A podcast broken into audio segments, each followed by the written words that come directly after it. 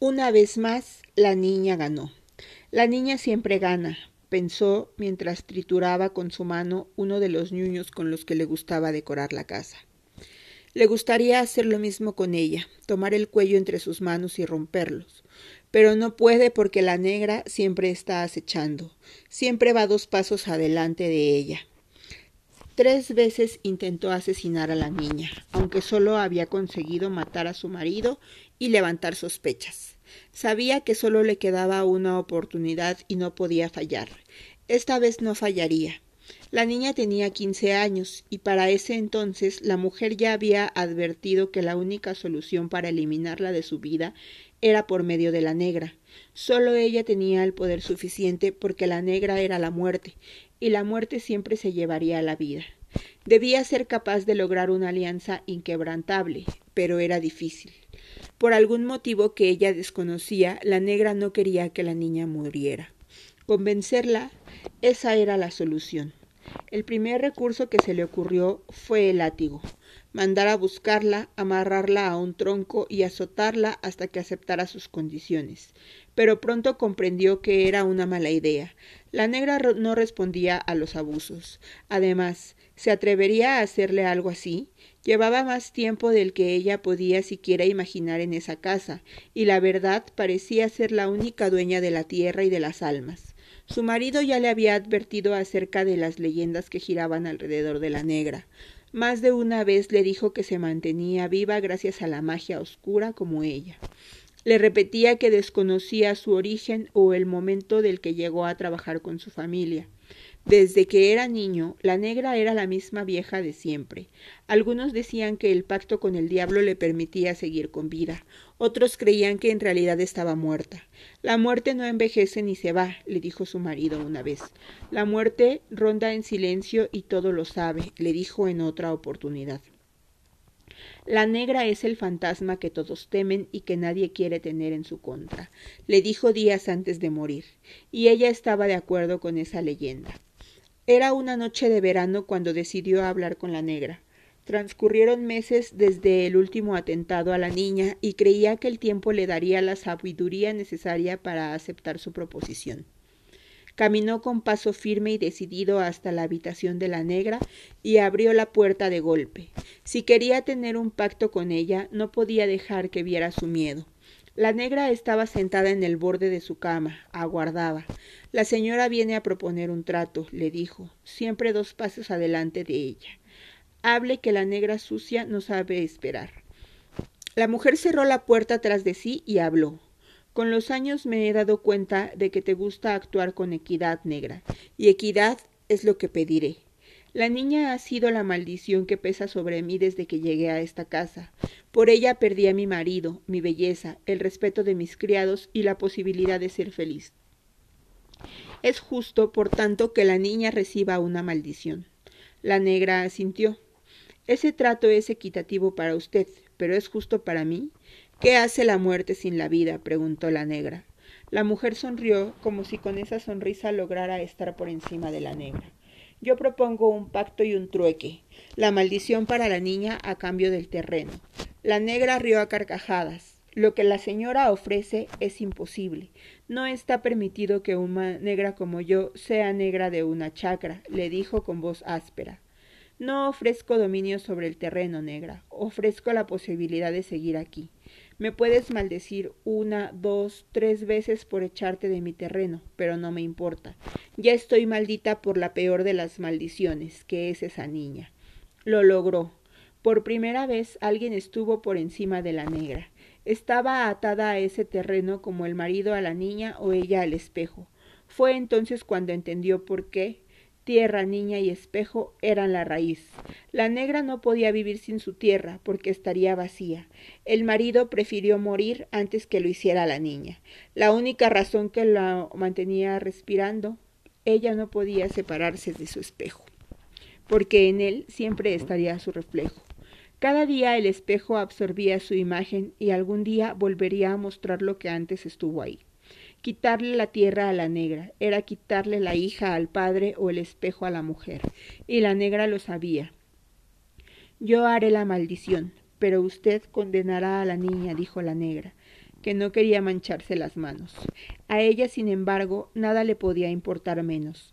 Asintió, pero no se fue del dormitorio. Quería conocer cada detalle porque esta vez no fallaría. Mañana, cuando la luna esté en su punto más alto, llevará a la niña a los pies del manzano. Ahí verá sus frutos, pero solo uno llamará su atención. Será una manzana preciosa, capaz de hacerle agua a la boca a cualquiera que la viese. La sacará del árbol y la cortará en dos mitades. Usted comerá la parte blanca y la niña la roja. Cuando eso ocurra, nadie será capaz de impedir la maldición. No haga más preguntas porque la negra no dará respuestas. La mujer quedó conforme, abandonó la habitación de la negra con un sabor dulce en la boca. El día siguiente se hizo lento y tedioso. Contaba las horas para dejar de ver a la niña y pensaba en qué lugar la enterraría. Solo sabía que no la dejaría descansar al lado de su marido. Cada cierto tiempo iba hacia el manzano para ver si el fruto del cual le habló la negra ya había aparecido, pero ninguna manzana llamaba especialmente su atención.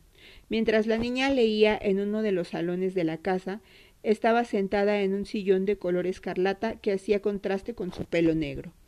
Se detuvo en ella y la recorrió con su mirada hasta advertir lo poco que le quedaba de niña. Era sin duda la última oportunidad que tenía para deshacerse de ella, porque cuando fuera una mujer no habría posibilidad de engaño. Cuando la niña dejara de ser niña, ella tendría que abandonar la casa. Por eso el pacto con la negra llegaba en el mejor momento. Solo cuando el sol se escondió para dar paso a la luna, sintió un asomo de tranquilidad llegar hasta ella. Faltaban unas cuantas horas para llevar a cabo el plan que por fin sería capaz de sacar a la niña de su vida. La negra desapareció junto con el sol y la mujer sabía por qué lo había hecho. No quería estar presente cuando la niña cayera muerta sobre su tierra, esa que tanto quería. Tenía la sensación de que no la vería hasta el día siguiente, cuando la niña fuera enterrada. Sin embargo, no podía estar segura porque la negra era impredecible. Cualquier cosa podía suceder con ella. Cuando la luna, redonda y brillante, estuvo en su punto más alto, la mujer fue hacia el dormitorio de la niña. Abrió la puerta como nunca antes lo había hecho, lento y despacio, como si haciendo que la niña despertara de ese modo consiguiera de forma más fácil que le diera un mordisco a la manzana. Se acercó a ella y antes de tocar su hombro la niña se giró. No dijo nada, pero la miró con sospecha en sus ojos. La luna está llena y su brillo se refleja en tus ñuños. ¿Quieres ir a verlo por ti misma? le preguntó. Sabía que la niña no confiaba en ella, pero también conocía su curiosidad.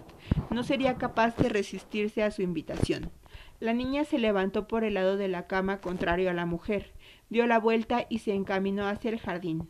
Su madrastra salió justo detrás de ella. Afuera el patio estaba inundado por las sombras de los árboles, proyectadas por el brillo de la luna. La niña se quedó estancada en la mitad, con los ojos y la boca abiertos. A la mujer siempre le llamó la atención la capacidad de asombro de la niña, en especial cuando se trataba de la naturaleza. De algún modo, la niña era una con el espíritu de la tierra, así como ella era una con la soledad. La mujer caminó con parsimonia hasta el manzano, como si no quisiera llamar la atención de la niña. En realidad quería hacer justamente lo contrario. Cuando estuvo frente a él, vio la promesa de la negra, una manzana brillante y redonda como la luna que desde arriba la vigilaba. Todos sus anhelos se concentraban en ella. La manzana vendría a redimir una vida de cargas y pesadillas. Escuchó los pasos de la niña que se acercaban hasta el manzano. Se detuvo justo frente a la manzana, hipnotizada por su belleza. Hay que deshacerse de ellas, de lo contrario se pudrirán y las perderemos, dijo la mujer. Su voz salió grave y arrastrada, y la niña desvió su mirada de la manzana para fijarse en ella. No podía dejar que sospechara. Mira, te regalo una, volvió a hablar, esta vez más armoniosa. Quizás, si la niña no se detenía en ella, seguía enfocada en la manzana. No tendría tiempo para adivinar sus intrigas.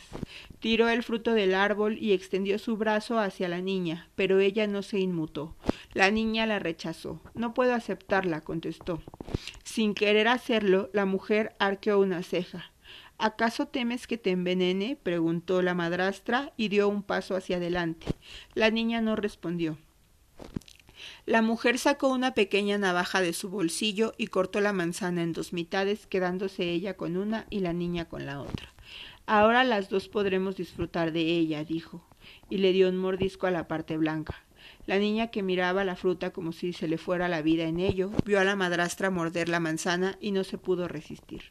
Apretó su mitad con ambas manos y se metió a la boca el trozo con la parte roja. Apenas el primer trozo cruzó su garganta, sintió que ésta se cerraba, impidiendo el paso del aire.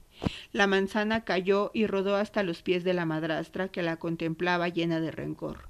La niña llevó sus manos al cuello, y como antes lo hubiera hecho la manzana, cayó al suelo.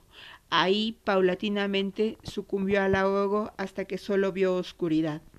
Murió como nació, pensó la mujer, blanca como la nieve, roja como la sangre, negra como el ébano.